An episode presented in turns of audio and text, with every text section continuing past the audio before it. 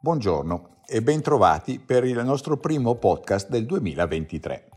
Le principali economie e i mercati finanziari hanno dovuto affrontare una tempesta quasi perfetta nel 2022 L'inflazione in forte crescita che ha provocato politiche monetarie aggressive da parte delle banche centrali, la crescita economica globale in rallentamento, la guerra in Ucraina che ha complicato gli scenari geopolitici e causato una crisi energetica in Europa ed infine la frenata dell'attività economica in Cina a causa delle restrizioni legate al Covid sono state le cause scatenanti che si sono sovrapposte in modo inaspettato creando una fortunale che non ha lasciato agli investitori possibilità di riparare in un porto sicuro ed ottenere rendimenti positivi. Nel peggior anno per i portafogli bilanciati dalla grande crisi finanziaria, sia gli indici azionari che i mercati obbligazionari si sono mossi in modo correlato, con ribassi consistenti anche per le asset class meno rischiose. La prima settimana dell'anno, però, ha riportato un po' di ottimismo sui mercati più orientati ad apprezzare il raffreddamento dell'inflazione rispetto ai rischi di una recessione. In Europa, in particolare, nonostante i commenti cauti da parte di alcuni rappresentanti delle banche centrali europee, gli investitori hanno osservato con sollievo la pubblicazione degli indici dei prezzi al consumo che, sostenuti da una riduzione dei costi energetici ed in particolare del gas naturale, hanno fatto registrare aumenti annuali inferiori al 10%, confermando che con ogni probabilità il picco dell'inflazione è alle nostre spalle. Segnali positivi sono giunti anche dalla lettura finale dell'indice composito dei responsabili degli acquisti, che misura l'attività delle imprese nei settori dei servizi e manufatturiero, che pur indicando ancora una contrazione dell'economia, ha messo in evidenza come la recessione dell'Eurozona potrebbe essere meno profonda del previsto.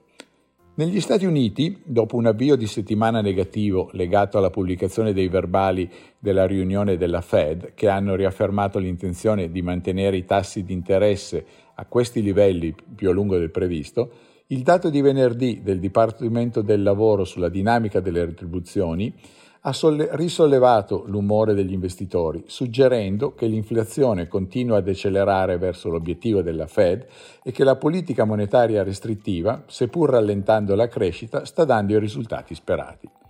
La preferenza degli investitori per il rallentamento della crescita e dell'inflazione ha spinto a rialzo i principali indici azionari ed a ribasso i tassi di interesse. L'Eurostock 50 ha chiuso la settimana in forte rialzo a più 4,53%, lo Standard Poor's a più 1,5% ed il Nasdaq a più 1%. L'Hang Seng Index, trainato dalla riapertura delle frontiere da parte della Cina ed alcune misure in favore del settore immobiliare, ha fatto registrare un più 6,53%. I rendimenti dei titoli di Stato decennali tedeschi, a seguito dei dati di inflazione, sono scesi di 38 punti base e quelli statunitensi di 22 punti base. Il prezzo del Brent è sceso del 7,34% a 78,6 dollari per barile. In settimana verranno pubblicati in Europa i dati relativi alla produzione industriale e alla disoccupazione. Negli Stati Uniti ed in Cina i dati da monitorare con maggiore attenzione saranno quelli relativi all'andamento dei prezzi sia al consumo che alla produzione. Anche se siamo confortati dal raffreddamento dell'inflazione, Dobbiamo tenere presente che il livello dei prezzi rimane al di sopra del normale e che le banche centrali non hanno ancora finito il loro lavoro ed esiste il rischio che una politica monetaria troppo restrittiva possa avere effetti più gravi e persistenti sulla crescita economica di quanto atteso, con conseguenze sui profitti societari non ancora scontate dal mercato. Raccomandiamo quindi un approccio prudente in attesa di qualche segnale che ci permetta di decifrare l'entità del rallentamento delle economie, pronti a cogliere le opportunità che ci presenteranno nei prossimi mesi. Vi ringrazio per l'ascolto e vi auguro una buona giornata.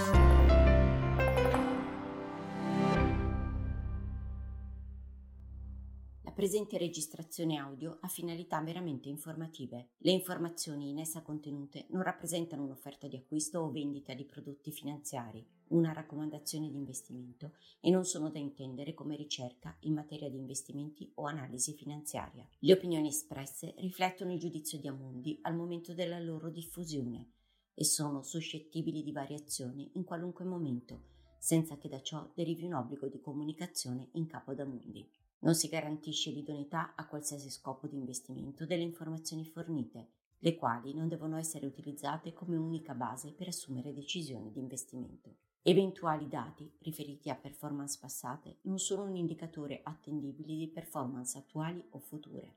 Investire comporta un sostanziale grado di rischio. L'investitore, prima di qualunque investimento, è tenuto a prendere attenta visione della documentazione relativa allo strumento finanziario oggetto dell'operazione, la cui sussistenza è disposta dalla normativa vigente. Le informazioni contenute nella presente registrazione audio non sono dirette alle US Person, così come definite nel US Regulation Act della Securities and Exchange Commission.